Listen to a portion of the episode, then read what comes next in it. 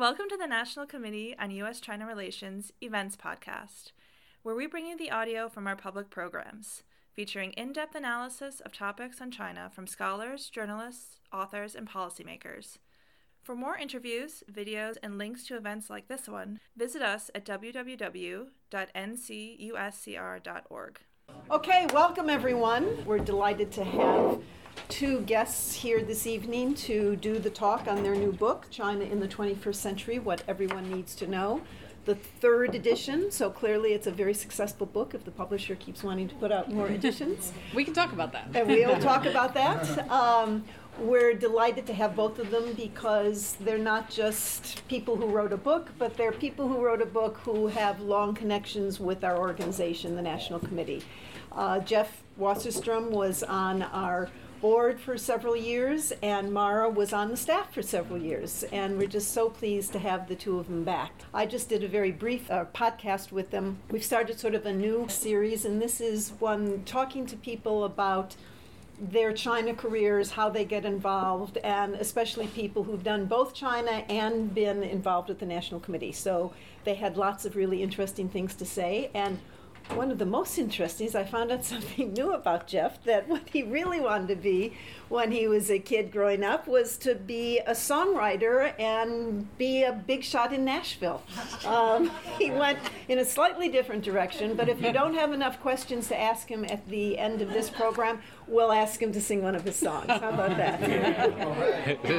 okay. Not if it's recorded.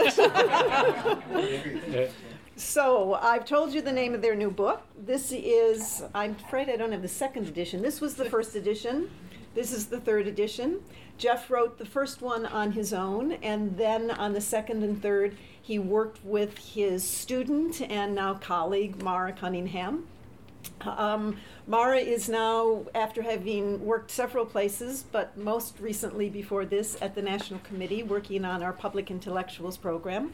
Uh, she is now the digital media manager at the Association of Asian Studies and is trying to bring that entity into the modern age of communications. She tried to do that with us at the committee, and now she's gone on to do that at a much larger. All of Asia. China, All of Asia. China wasn't big enough. Yeah. And Jeff is the chancellor, this is an important title, the chancellor professor of history at UC Irvine.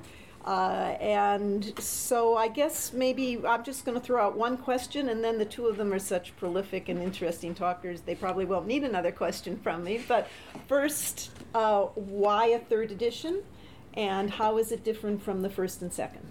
So, Other than the picture on the bottom. well, yeah, I was going to say something about the picture on the bottom, or did you Well, want to say why don't you introduce how the how you got involved in the Okay. series, and then I'll talk about that. how how I got involved in the series, and also I did not come up with this fairly highfalutin "what everyone needs to know" title.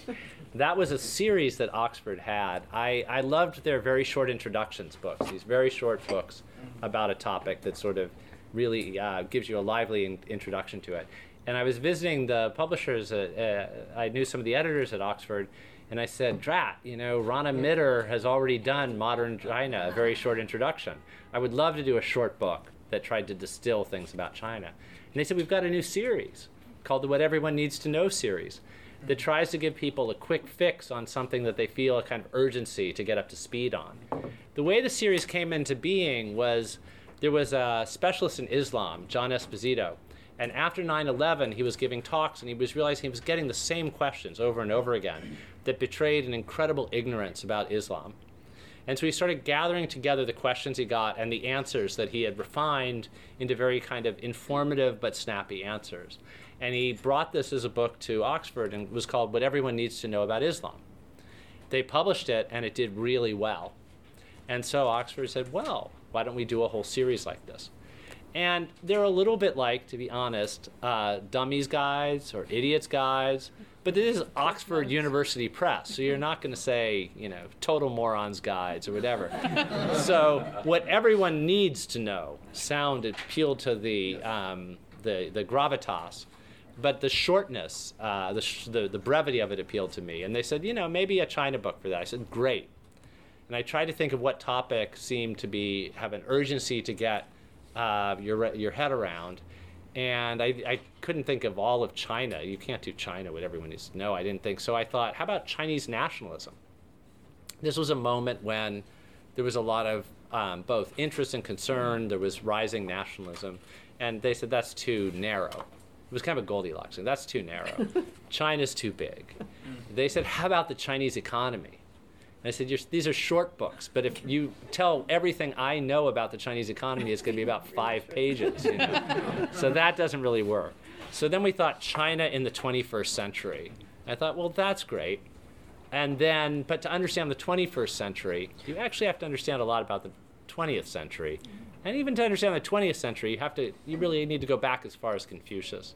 So that's how we ended up, I ended up with this first edition with the first half of the book is history up to 49. The second half of the book is from Mao to now. But Maura can talk about where we went from there once she became part of the story. Right. So, um, to Jan's question about how is the third edition different from the first or second, um, so we don't have a copy of the second edition here, um, and I'm, I'm hoping everyone will be able to see this. But on the first two editions, the, the two pictures used uh, for the cover were the same. So on the top, you had these young punk rockers at a concert in the early 21st century who were partaking of global youth culture and um, very, very different from, I think, most Americans' idea of China, which tended to come out of the Mao era of people wearing Mao suits, of um, a lot of uh, rural poverty. And so we were trying, in this picture, the press was trying to show that China is changing, that there's a, a, big social change. But then the bottom picture is what has what had stayed the same more or less from the Mao era, which was that the Communist Party was still in charge, and that you still had a group of older men ruling the country. In this case, they're no longer dressed in Mao suits; they're wearing Western style suits and ties. Um, but it, this this was the era. This was published in 2010, the era of consensus rule, the time of Hu Jintao. So when we published the second edition in 2013, um, we changed the accent color on the cover from orange to red because books about China have to be read at some point.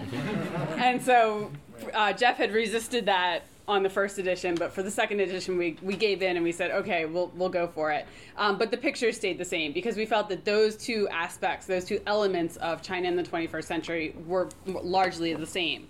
On the third edition, and this relates to how the content is different, um, we kept the top picture because we thought that this was still a great uh, shorthand way of talking about how China had Chinese society had changed. Um, but we switched out the bottom picture. It was no longer the era of mass consensus rule in the Chinese Communist Party. Now we're, we have a photo just of um, several members of the standing committee, and Xi Jinping is front and center. And in this book, he plays a fairly large role compared to the role that Hu Jintao played in the first two editions, which was that we mentioned him. He came in, you know, here and there, but he, he wasn't really a focus of any particular section. It was just that he was this guy at the top of the Chinese Communist Party Whereas in the third edition, we talk quite extensively about how Xi Jinping's um, five years so far in power have really changed um, changed politics in China, have changed Chinese society, and have changed China's relationship with the world more broadly and the United States in,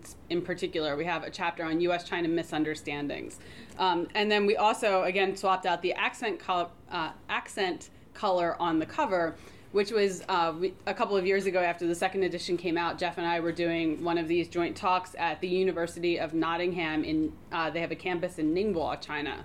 And one of the students in the audience raised his hand and he said, You know, if you do a third edition, I think you should make the cover green because the environment is going to be one of the biggest issues that my generation faces. And we thought that was a really good idea. And so we t- told Oxford when we do the third edition, um, we like to make the color green, and I think it I think it works. Yeah, it does. So there there are a couple of other things that I like. I've always liked the cover.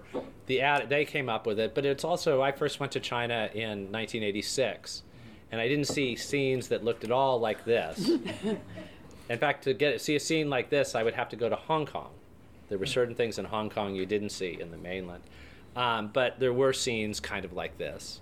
Although there are things that are changed even since then within it. And Amara mentioned the the Western style suits and the fact that Xi Jinping is referred to often as the president. There have been some things that have moved toward converging with international systems around there, as opposed to Chinese leaders were still often in, in Mao suits and things like that in the 80s. And this was this was really important. That's one reason why when Deng Xiaoping put on a cowboy hat, it was such a such a photo photo shot. Here was somebody showing that he was open to shifting toward um, another part of the world and breaking away and things like that. But here about this picture, rather than the bottom picture here, one thing I like because I can't resist it is this is of the standing committee, which is such an important thing, and they're all standing, so you know that's good. Now there are only, I mean, there are more than five people on the standing committee, but this gets it, and this gets Xi Jinping front and center. So people are joking. There've been, I mean, it's I think, and many other people think, it's a very problematic move that they've done away with term limits and the possibility of moving more toward uh, potential presidents for life or president or head of the country because being chairman of the Communist Party is more of his power even than president. But the possibility of continuous rule, that's kind of worrisome. But it has led to some interesting jokes.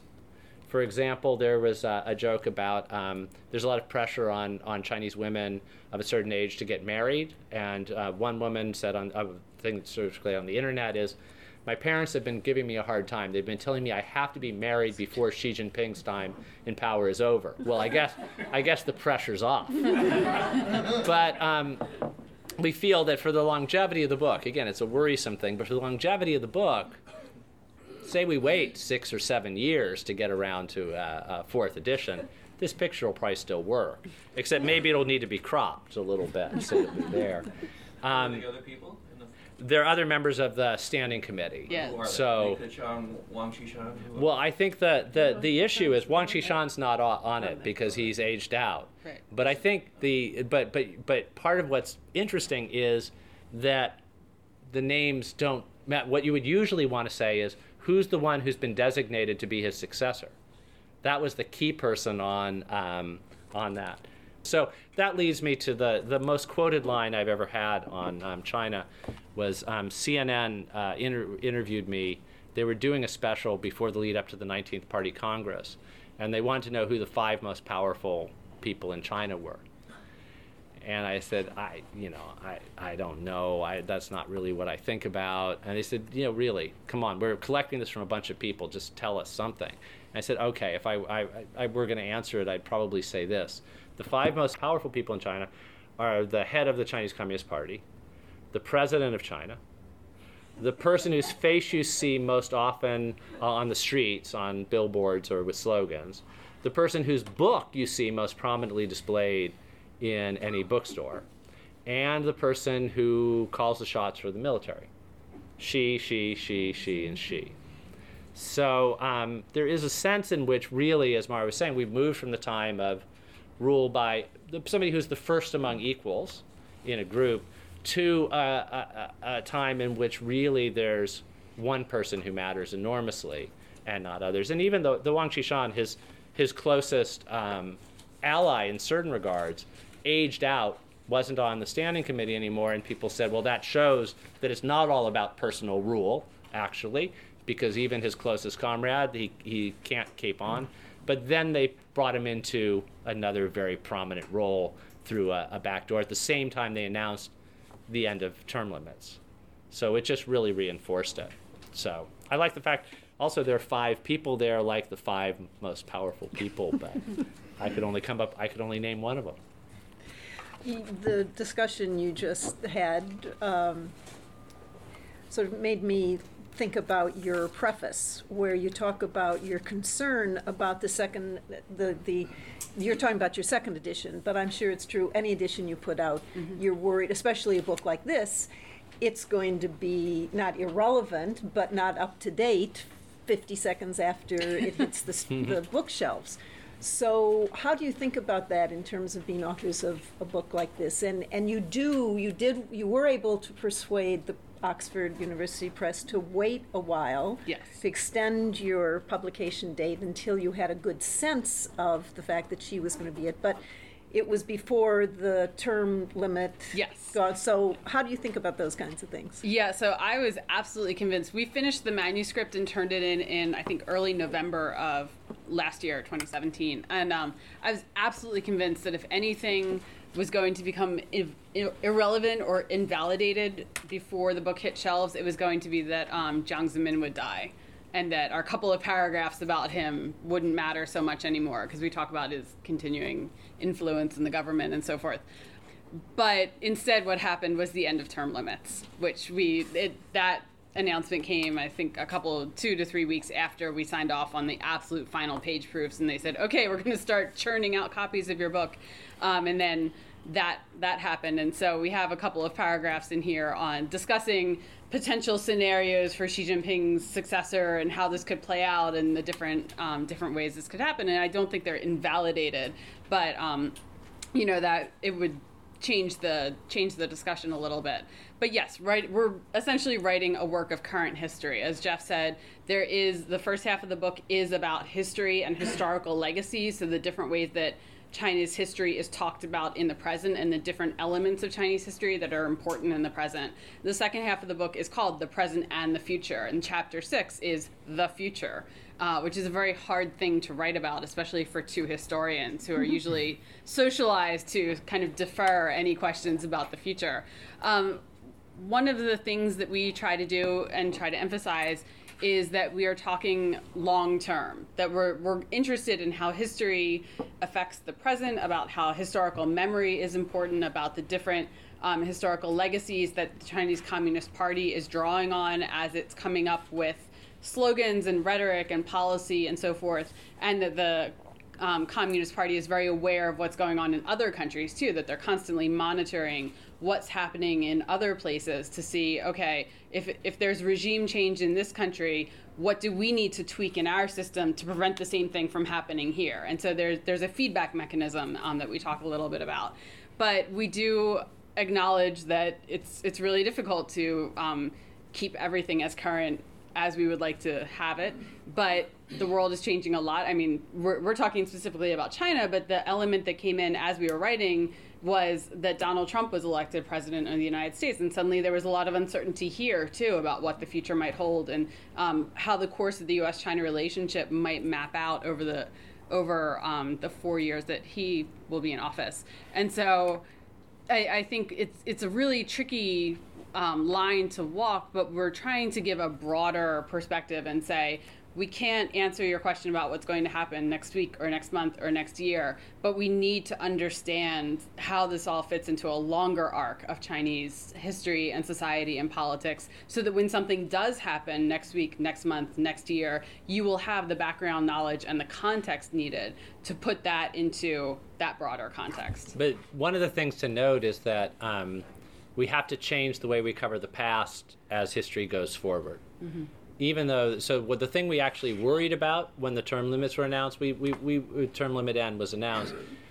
wasn't that we hadn't put that in because you couldn't expect that and people realized and, and we had said Xi Jinping is developing more of a personality cult and um, is being elevated to a special kind of status. So in some ways, while the timing of the term limit end was surprising, it, a move toward that wasn't in that rates. But one of the things that we worried and we went and checked was let's hope because we, we always have to cut some things in the past because we're trying to keep the book short enough so that you can read it from cover to cover on your first trip to China and also binge watch a little bit of a TV show at the same time. um, but we worried that when we cut, because there's more, there's more of the 21st century fit in, so we have to trim some things of the earlier places, and we got very worried that maybe we'd trimmed out Yuan Shikai, Yuan Shikai, you know, that's old history. He was a warlord leader in the 19 teens. But when the term limits were cut, or the, the, ter- the end of term limits, some people on the Chinese internet put up pictures of Yuan Shikai just because Yuan Shikai had been a warlord who had been a president and had proclaimed himself emperor. So if, if that had been gone, that would have been a little bit of a, a problem. Or if you can think of another example, um, one of the things that made the second edition feel dated was new things that had happened in the present. But another thing was that we didn't have much about the Silk Road in the in the second edition, first or second edition. And suddenly with the Belt and Road Initiative, the Silk Road looms larger in the stories that the, the Beijing government tells about the past. So there needs to be more about that there. Not because new things have happened in the Tang Dynasty, because the Tang Dynasty really is the stuff that happened is still there, but the story that's told about it, the use that's made of it, and the fact that a use is made of it now that presents it, the Silk Road, as something that basically the new Silk Road leads from China to other places. The historic Silk Road, which wasn't called that at the time, the historic Silk Road was about flows of influence and goods and cultural forms into and out of China. So it required a new kind of um, section about what actually happened and what uses is being made. So we have to, we, we really did a quite comprehensive um, revision of this that included redoing some parts of the past. And similarly, if somebody had done this at an earlier point, just imagining at times a book like this um, before there were Confucius Institutes, the part on Confucius would feel instantly kind of dated if you had, like, so you have something about Confucius, but you don't mention Confucius Institutes. So there is a way in which the past is, is always being redone. It's not just about China. I think the Chinese government right now has a particular sense of and uses of the past, but that would be true of any place. The past never stays still. If you had a book in the United States um, about you know everything, what everyone needs to know, uh, colonial America, and you had something about the Tea Party, the Boston Tea Party, once there was, if you wanted to make it speak to the present, once there was a Tea Party movement, that alters uh, what was going on then. Even though the past doesn't change, it doesn't stay still. So this is a book that's aimed at the general public. Yes.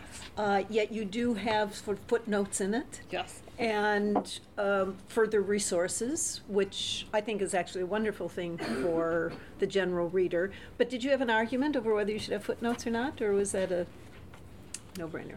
Because you didn't really want it to be academic? Minimal footnotes was the format. We had we had to live with the format they had, but that was Oh, So okay. this is from Oxford? Again, a lot of it is what you're used to. So academics might say, "Well, it's really hard for me to work with it without extensive footnotes." But we both, though we come, I'm still in the academic world purely, and Maura has been in it. One and and yet Has while, well, while while she was working on her dissertation, she was also writing op eds and things. Yes. So both of us had written things with no footnotes. So for us to have a few footnotes felt okay. Whereas people who thought the only way to do it is to document everything might have had trouble at how rarely we footnote that. Did we have? Yeah. We didn't have any arguments about, you know. No. What did you have arguments about? And what was it like for the, the teacher to be working with the student? Oh. Deadlines. that was. right. are- Well, that's you what we were are, good you at know. that. Yeah. We, Maura's very good at deadline. Yes. yeah. Yeah. Sometimes. Right. I think. Uh, well. Yeah. What Yeah. the- I, I think the one thing, it wasn't an argument, but the one thing that we really had to work out in the third edition was um, we have this large section at the back called further resources. So as Jan said, this is a book, this is an introductory volume about China, and it's not intended to be read.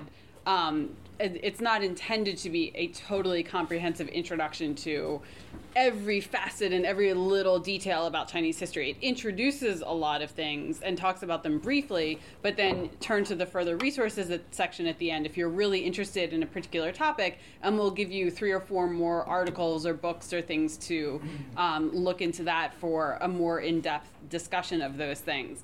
And the one um, part that again we didn't argue about this time but we had to kind of work out how we wanted to do it is that increasingly a lot of what's important to read about China it's not just books and articles that are published in magazines or academic journals. It's that there are many many um, websites twitter feeds podcasts newsletters that you can sign up for which are fabulous resources but a lot of times they come and go. That people get really excited about a, a project, um, and they might start doing it and stick with it for a couple of years, but then other things intervene and life happens, and that that particular digital resource goes away. And so we were trying to do the further resources section and figure out what looks like it's it's likely to be around for a long time, what might be more ephemeral, And what we finally realized after working on this for several days is that actually we shouldn't be trying to commit this to print um, because it could get dated very quickly,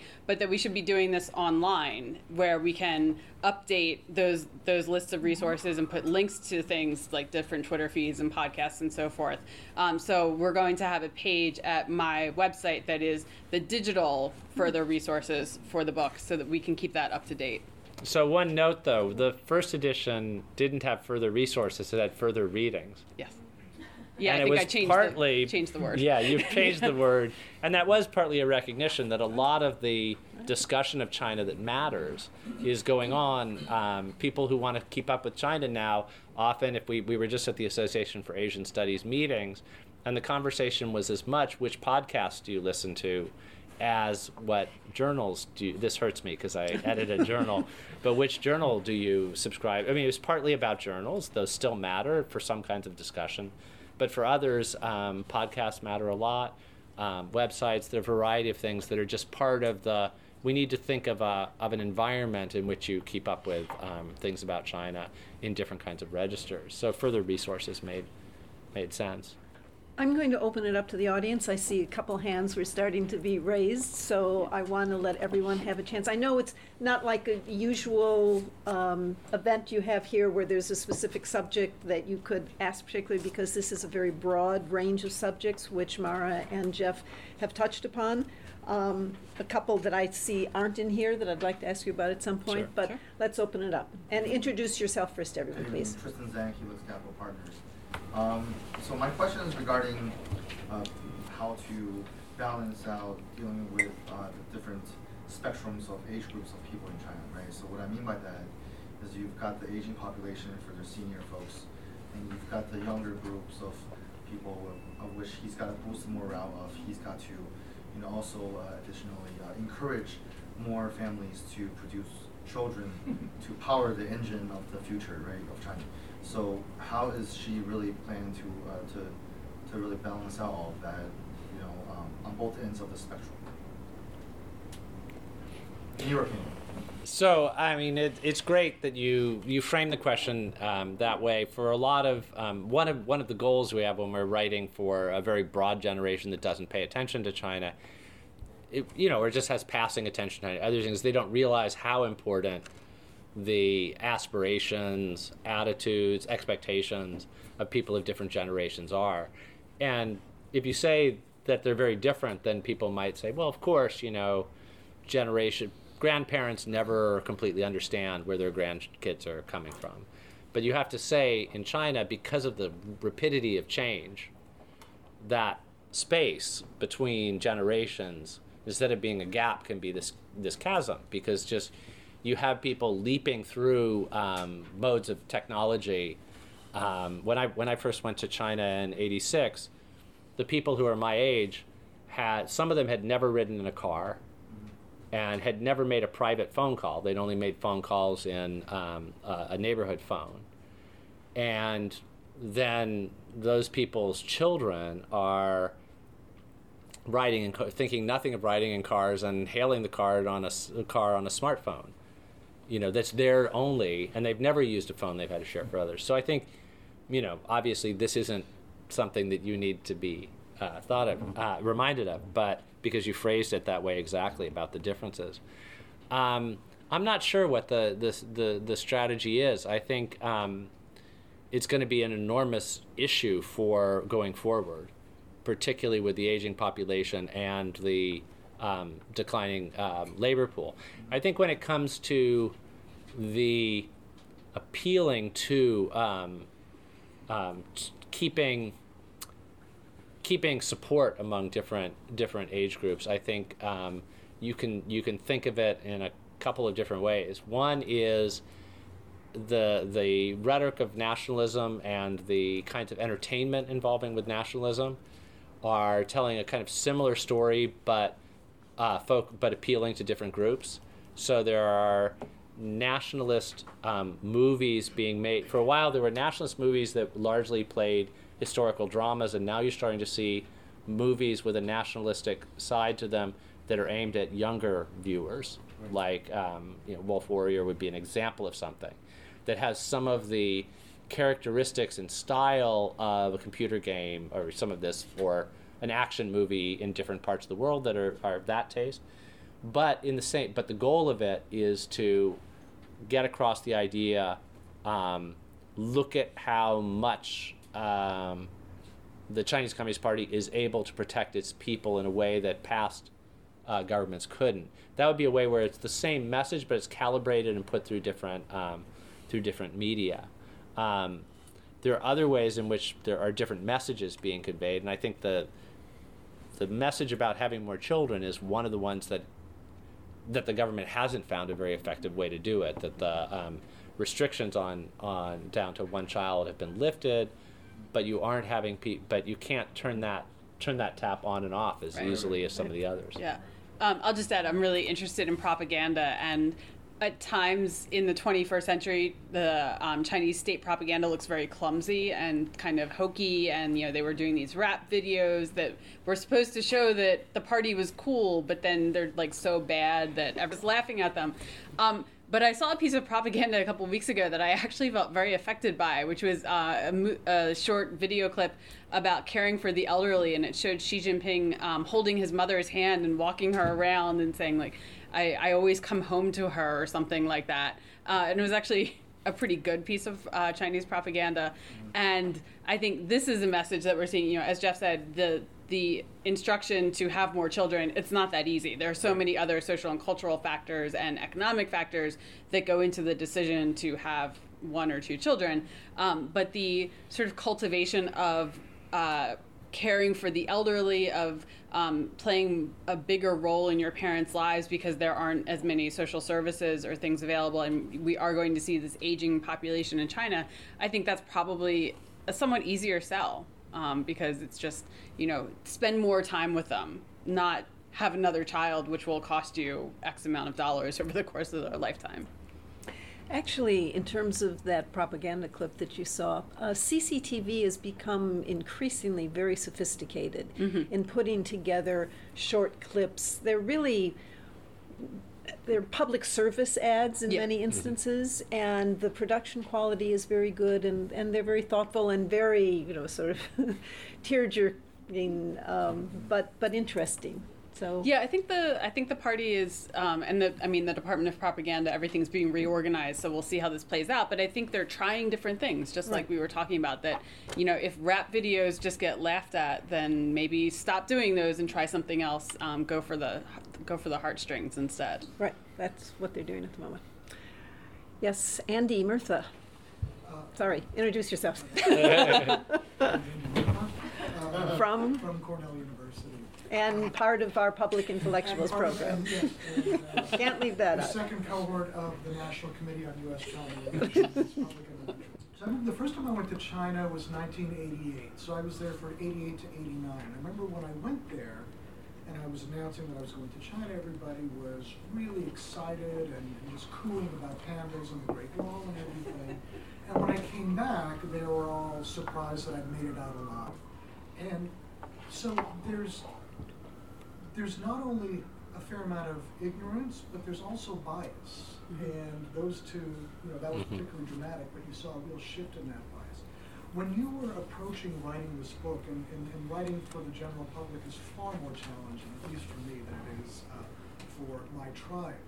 Um, did you, in addition to trying to kind of face the challenges of, of kind of overcoming kind of just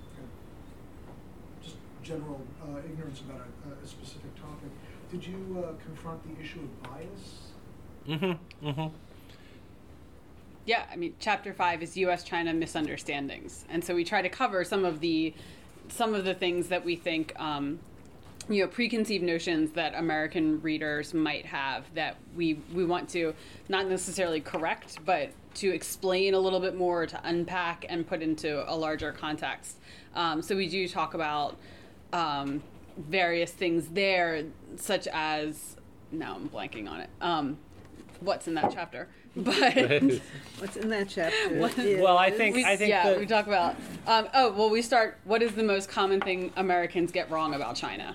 So we we tackle that right off the bat. And so yes, um, we are trying to. You have to buy the book to find out the answer. Yeah, yeah, yeah.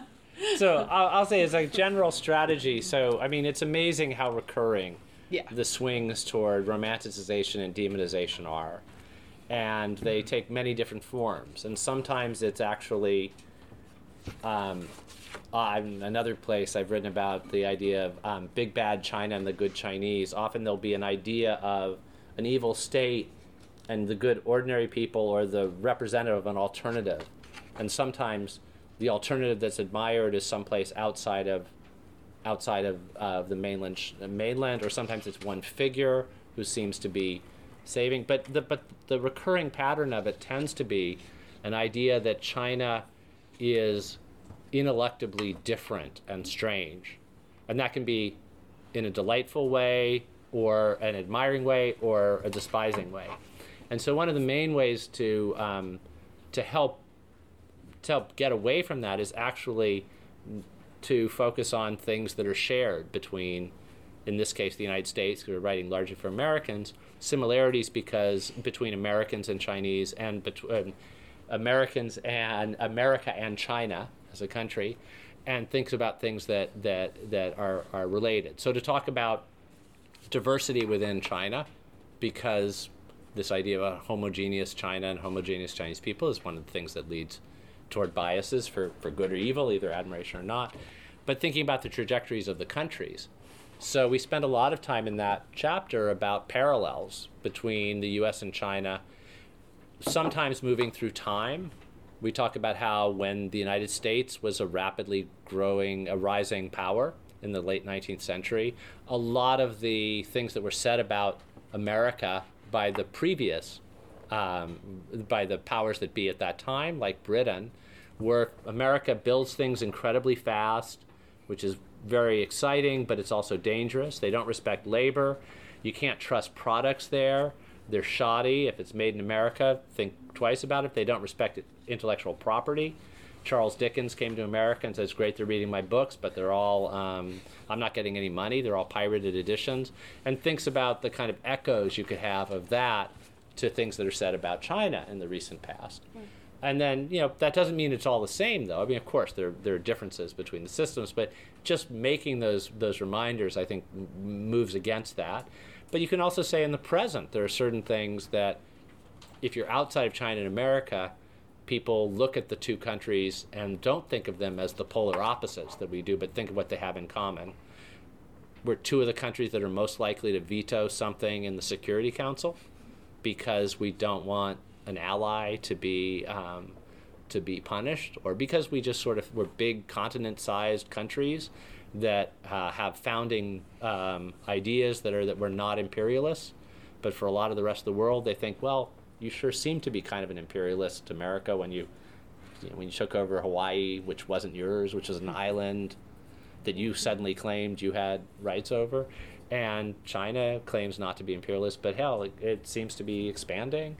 So you talk about those things, and you get to a point where it's not about saying they're the same, but to, to at least get beyond the idea that they're total opposites, which is, I think, where a lot of um, this particular pattern of bias comes into, where there's this dream about a China that's very different, converting to being just like us, and this nightmare about a China that's very different, being a threat to us, and trying to get beyond that. Not that there aren't things to worry about, not that there aren't things to admire, but to get beyond that notion of complete uh, lack of parallels is a useful step, I think. Yes. Hi, my name is Eileen Zhou. I'm an economist. I found your the top photo of your book is very interesting. The the youth there, and that reminds me how when your fourth edition coming out, how that photo will change. For example, the haircut. The haircut. Um, we we knew that uh, last Christmas uh, the Christmas ce- celebration w- was banned by the government. It's a really new thing, and also the T-shirt had the share. Uh, the sh- Che Guevara. yeah, Che- on it. So that um, rem- makes me wonder uh, the future of China and particularly the, the role of uh, youth in China, whether they can help in shaping the future of China. And is there a possibility, and given the recent uh, incident of the eye rolling but first of all, I thought that uh, because I lived in China for so long, and I thought it was very quiet, the youth perhaps didn't Mm-hmm. care. But then that could be a catalyst because the eye-rolling things. I like to hear whether there's a possibility for the youth to. Yeah, yeah. Um, so I was thinking if we had switched out the the top photo on the third edition, um, my vote was to have a photo that was something like a subway car full of people staring down at their smartphones because I think that would have gotten across the same sort of message of things are very different in China and yet there is a, this great similarity with global trends um, and of course the ubiquity the ubiquitous nature of the internet and the smartphone in Chinese cities and so the last couple of times I've been there that's that's been my biggest feeling is when I look down a row of people, pretty much everyone is staring at their phones. Of course, that's largely the same here. But Jeff knows a lot more about youth and protest than I do. So And can yeah. you combine that? I've, Jeff and Maura and I were all just at the Association of Asian Studies meeting on, over this past weekend, and Jeff ran a panel, um, which was about censorship in China, but it was, I mean, it was Saturday morning. Yeah. And he started off with a beautiful comment that I found very interesting because it sort of echoed what I think about youth and protest, and Yeah. I hope you'll incorporate that into your answer. Okay. Okay, I will. I'm good at taking direction. Um, so it is, I think, related. So there, there are a couple of things that I would say. One is it's hard to figure out how a sort of youth movement of any sort would take part place in um, in mainland China right now because of the degree of controls. Um, and one of the signs of it is there's been very little activism on campuses, with, with one exception recently of um, some of the uh, when the some of the Me Too movement complaints about sexual harassment came to China. Some of it was on uh, campuses, uh, but it was quickly, fairly quickly squashed. So it's hard to figure out where the space is, but um, and I think this is what what Jan was thinking of. One of the things I've learned studying uh, youth movements is that there's a quite consistent uh, tendency for people to write off entire generations as being self-absorbed and incapable of caring about bigger issues, but are uh, but and and to say that unlike the past, when the person who's talking generation or an old generation say, compared to my generation, this you know this these aren't people these aren't this isn't a generation that's going to amount to much. When I got to China in 1986, uh, the summer of 1986, and I told people I was working on youth movements of the past because I was writing about pre 49 ones. I had some professors say, It's too bad you came now because these students are so apolitical. All they care about is the latest fashions and they're perming their hair and they're trying to list things. And then within six months, there were the protests that were the sort of warm up for Tiananmen. A couple years later, there was talk about the Tiananmen ge- generation and how um, what they were doing. And then in Hong Kong, in early 21st century, if you'd ask somebody, what about this generation? Say, all they care about is their jobs or their uh, having a place to live and things like that. They don't really care about politics. And then a few years later, there was the umbrella movement.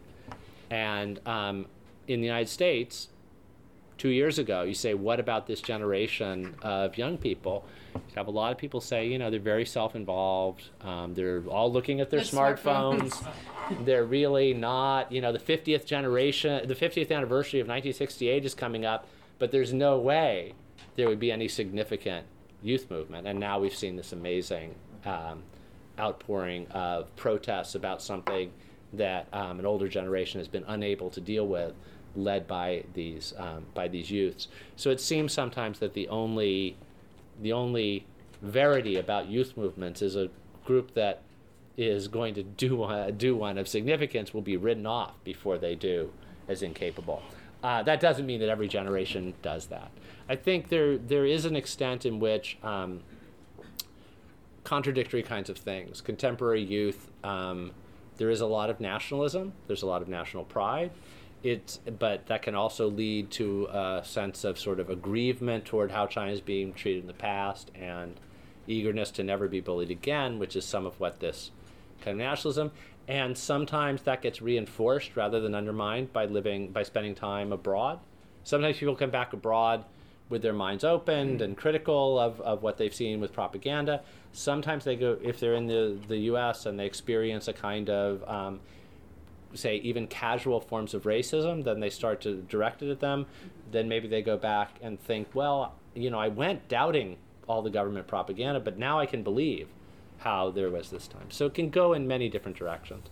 But you have um, you have both nationalism and you also, but you also have a fair amount of um, concern about issues of, of environment and what kind of that can go along with nationalism in a funny way, or at least patriotism, that you love your country and you don't want to see it spoiled.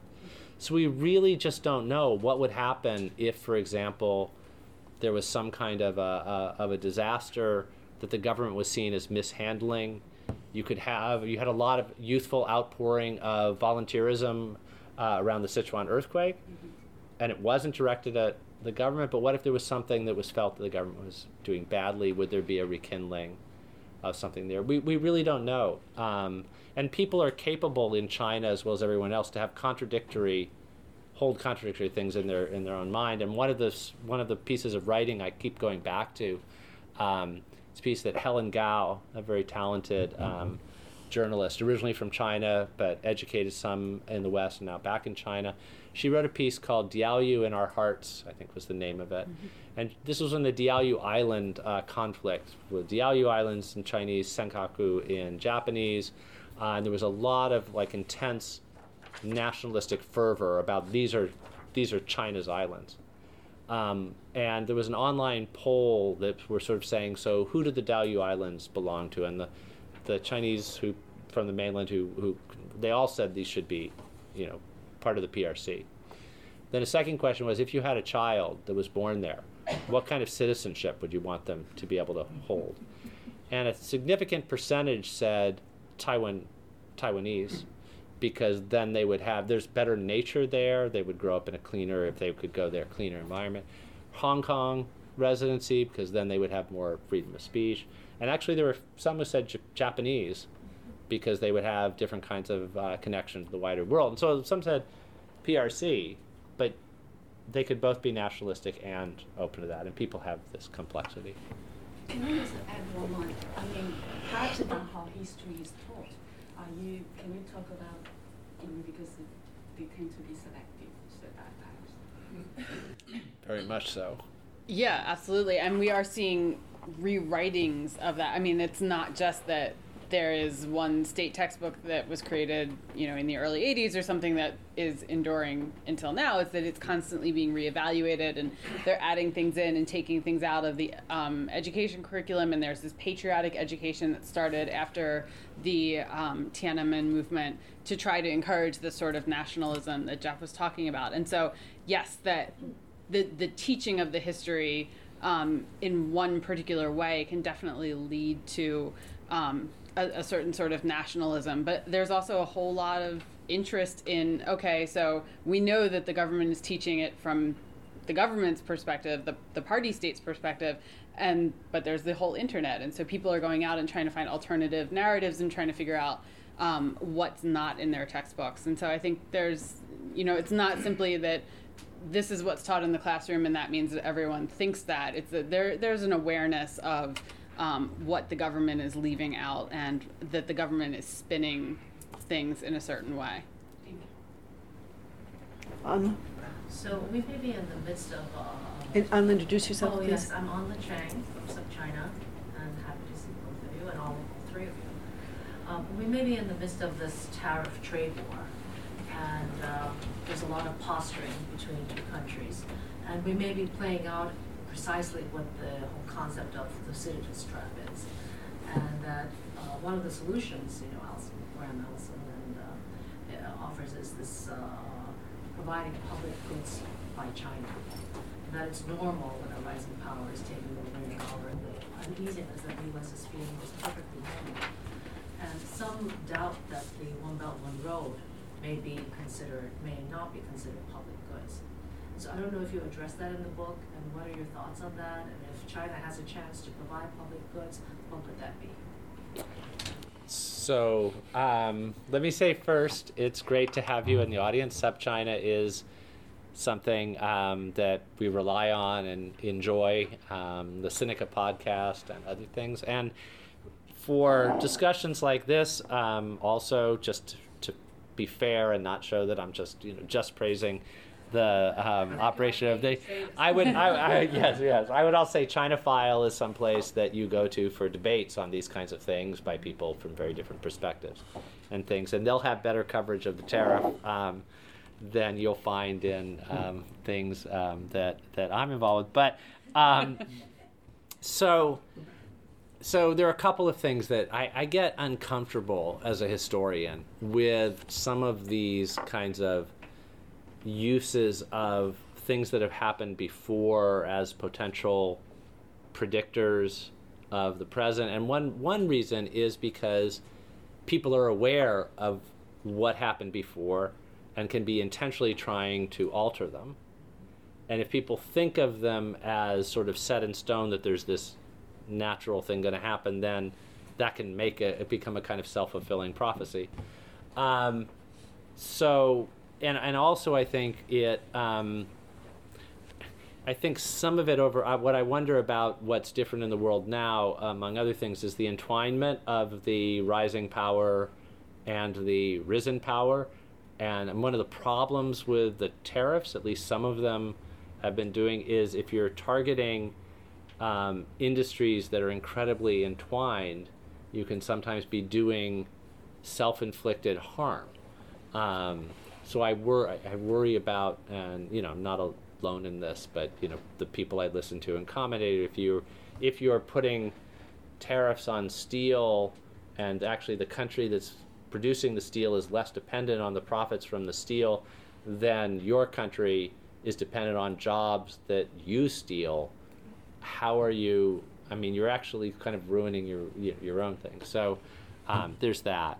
Um, I think we're there's no question though that these are these are difficult these are going to be difficult times that there's going to be a lot of friction.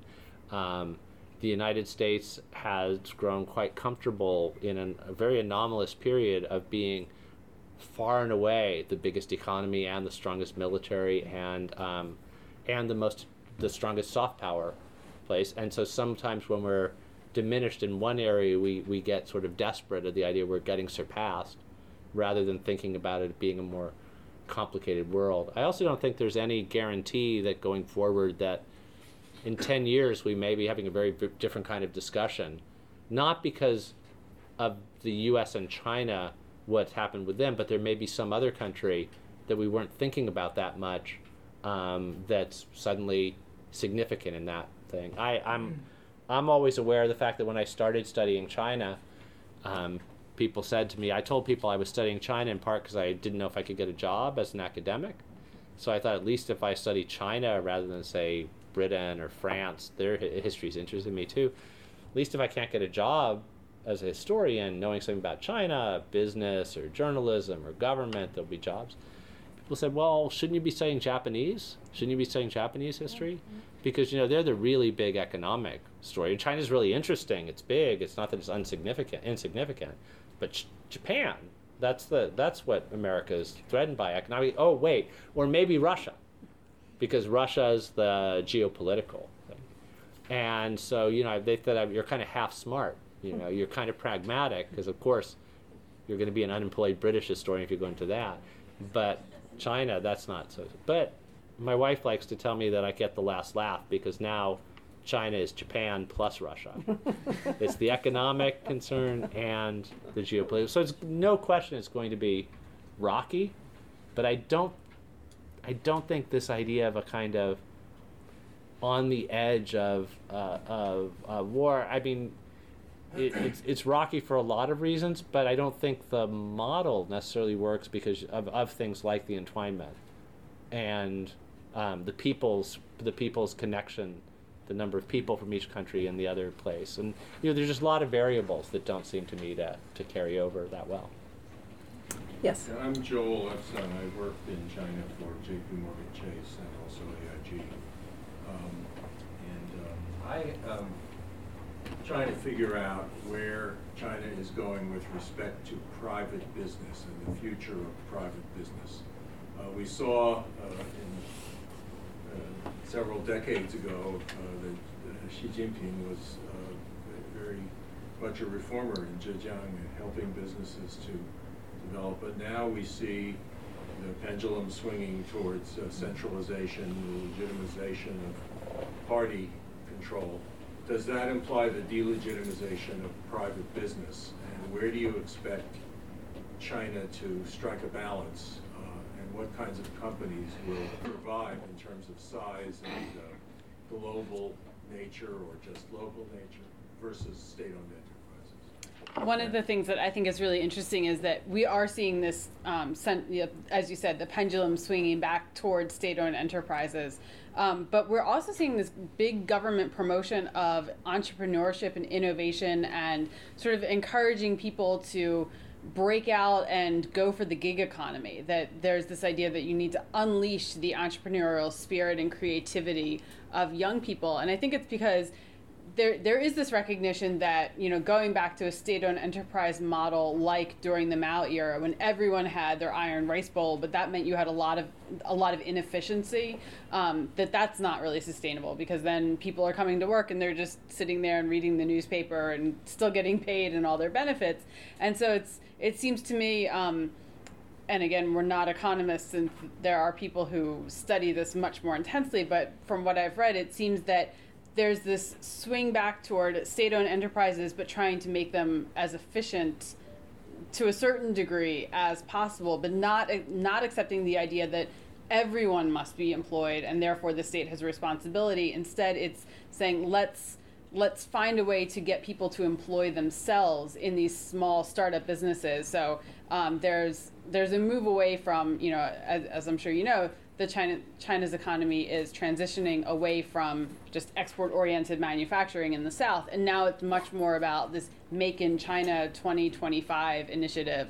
That China is going to become a global producer, a global creator of new products in collaboration with, for example, people in Silicon Valley. And so I think the the pendulum is kind of swinging both directions at the same time. That more centralization and state-owned enterprises, but also that for the people who can't really fit into that, that that obviously the government's not looking for unemployment, and so it's encouraging people to employ themselves. But but there's a, a lot of trust between uh, tiny companies yes. and self-employed people versus vast mm. state-owned enterprises. So what is the what are you hearing? What are people saying in the government and in the party about the legitimacy of having, you know, privately owned companies generating a significant piece of China's GDP. Is yeah. That, is that going to happen?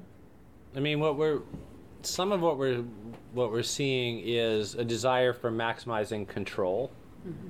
and that leads to both both the the tension between these, but also efforts to insert within private companies more of a party mm-hmm. um, control.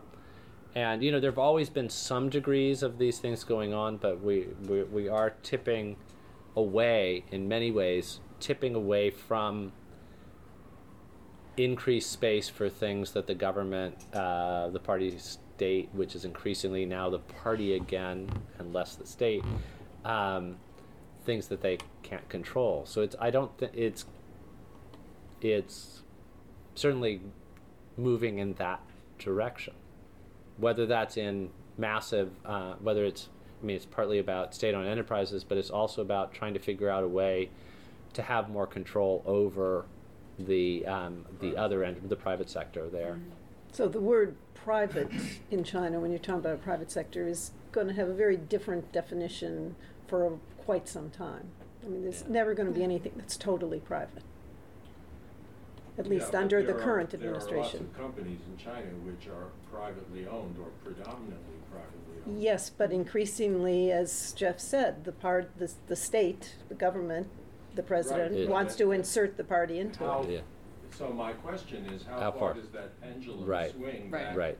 the other way? And is there something in the, I mean, Xi, Xi Jinping has been a very pragmatic Yeah. guy Yeah. in the, in the past.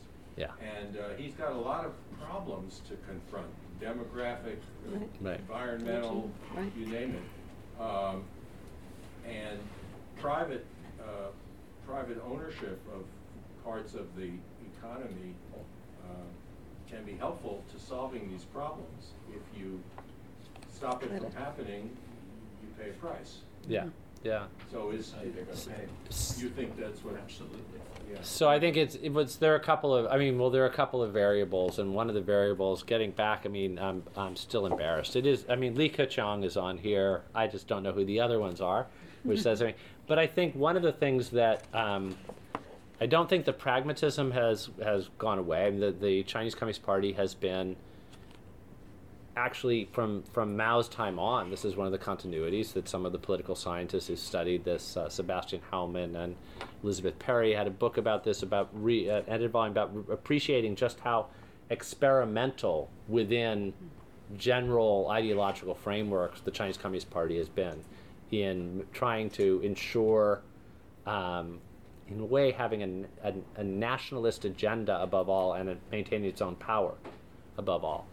But one of the things that a less centralized around a single leader system had was you had a kind of ongoing debate within um, when Deng was in power and um, Jiang Zemin and Hu Jintao. You could have periods of people making the case for both those positions within the government, and part of the we got very used to this idea both of pendulum swings, and I'm less familiar of it with the economic thing, but some of that was going on where you would have Zhu Rongji having a different view, or make somebody in the government who could be counted on to make the case for more room for private as opposed to the public.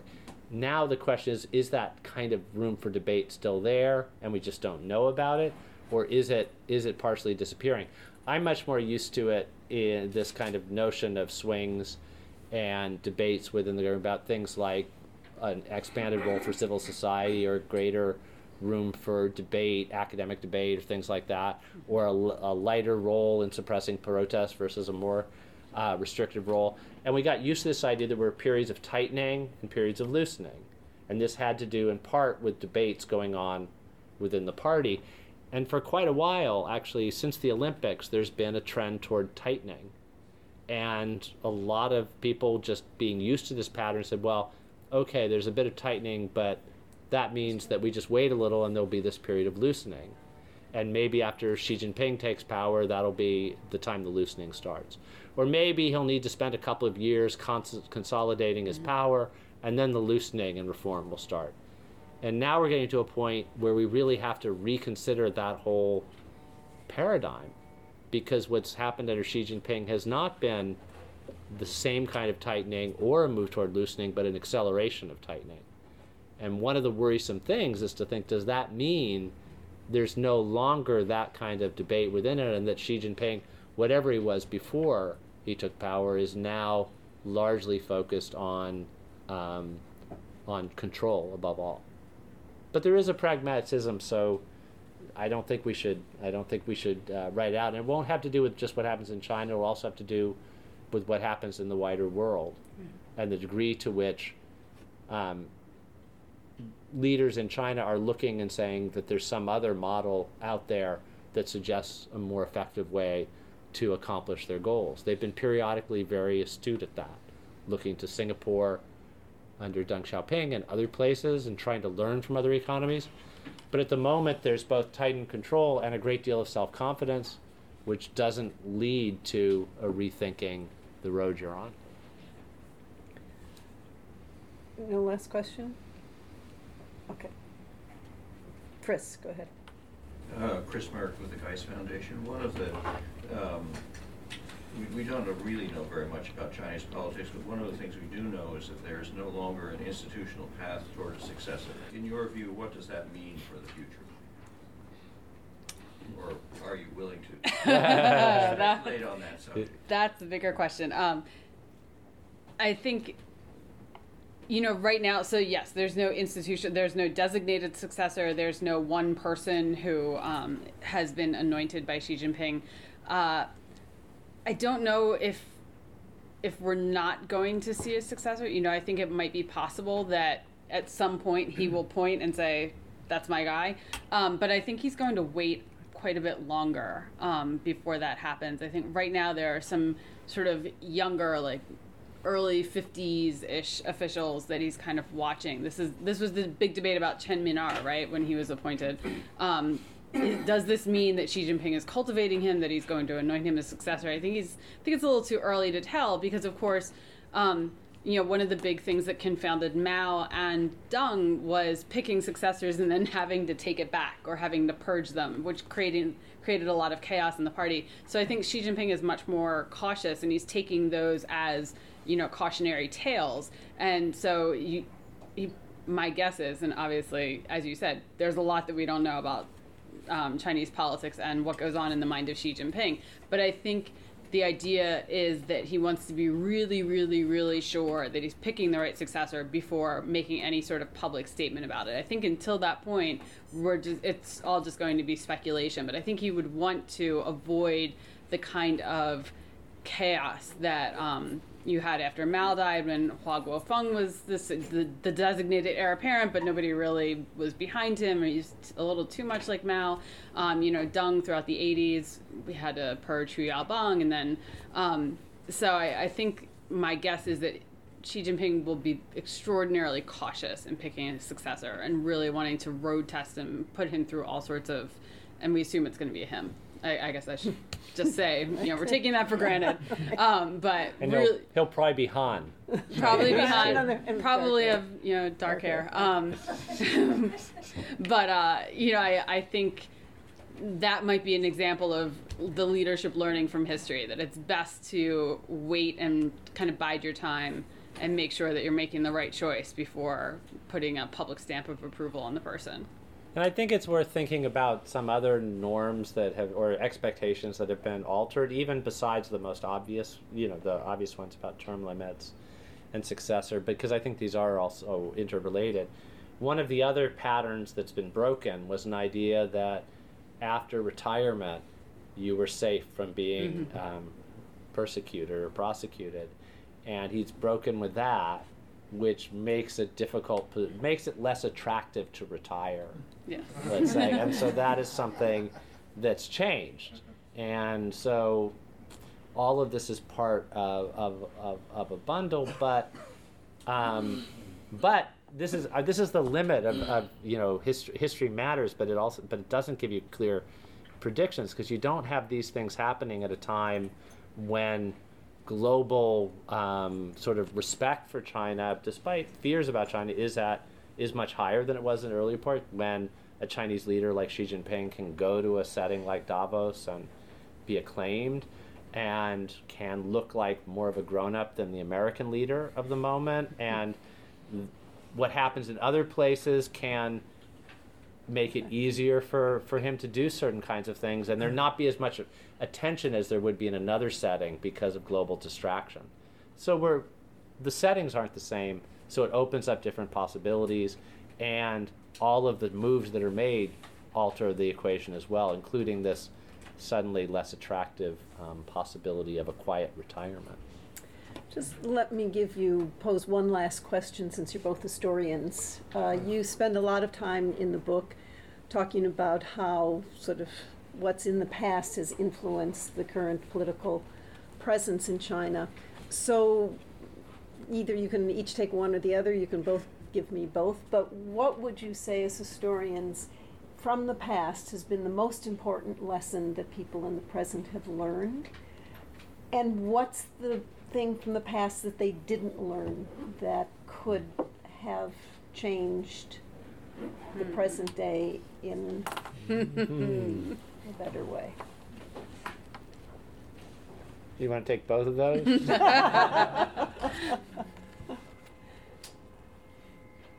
The most important thing in the past. Or one of the few, one of One the of the- few, one of the few things that China, that, that the current leadership and the current population has learned from its past that has shaped it in ways that you think are very important. And is there something that it has sort of erased from its past that you think would have been important to maintain?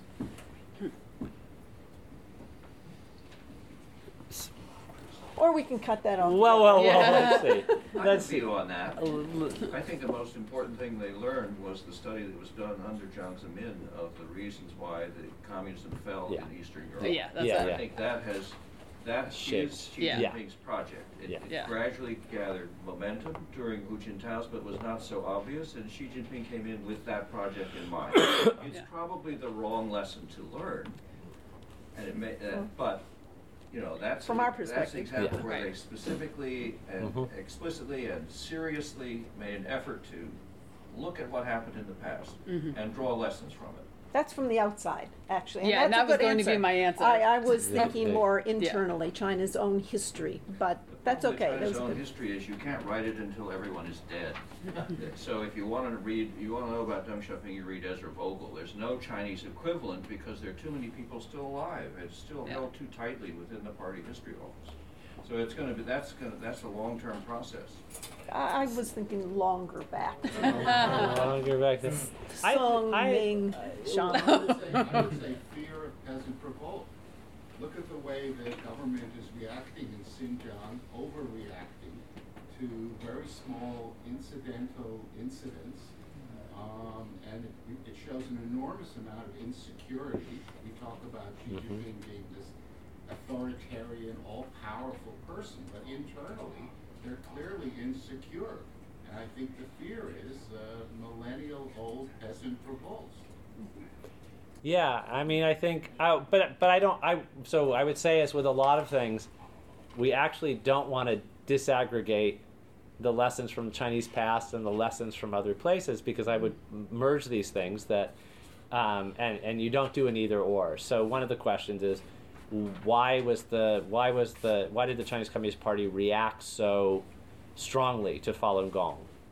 And part of this was because um, there were times in the Chinese past when religious movements gathered a lot of, st- of steam, and when a dynasty was losing certain kinds of respect, then these could be very challenging things. But there was also a sense in which an intense awareness of the fall of the Soviet Union and including things like the rise of solidarity, the lesson was be very careful about movements that seem to be cutting, drawing together people from different sections of society and different parts of the country that have some sort of tie to a um, admired figure who has something to do with religious properties. Um, so that is part of why, you know, the Dalai Lama, because of his charisma, you worry about things in Tibet that cross across um, class lines and across different parts of Tibet. With Falun Gong, you worry about it that it attacks different things. It's partly there this this fear of a kind of solidarity that used to be called the the Polish disease, where there was Catholicism as well as other forms of discontent that pulled together, and there were also fears of religious uh, upheavals in the Chinese past. And it wasn't that it was neither or; it was that this these came together. There's there's something I think the key thing to realize about the Chinese Communist Party is in part it's an incredibly diagnostic entity. It's trying to figure out what are all the kinds of things that could bring something like them down, and how do you alter the equation to do it. And it's points that may be a dynasty look type, type points that may be the Soviet Union, uh, and and so forth. But it's one reason why paying attention to history and paying attention to places other than China, even while it's so hard to keep up with China today uh, in the moment. We had the experience um, during this book tour, this short book tour, of being asked in the morning in one question about the relationship between China and North Korea, and putting, well, one of the key things to say is that Kim hasn't even met with Xi Jinping. and then we got on the train and We're each, looking at our phones. each and checked our going, smartphone. Oh my God. Okay. So, um, yes. Yes. Well, thank you all for coming. Join me in Thank you thanking very our much. guests. Uh, You all had great questions. I'm just sorry there were so many of them because we didn't get to hear you sing. Next time. Okay, Next time. and if you buy a book, they will each sign it for you. Yes. Yes, absolutely. So- Two signatures for the price of one. All right.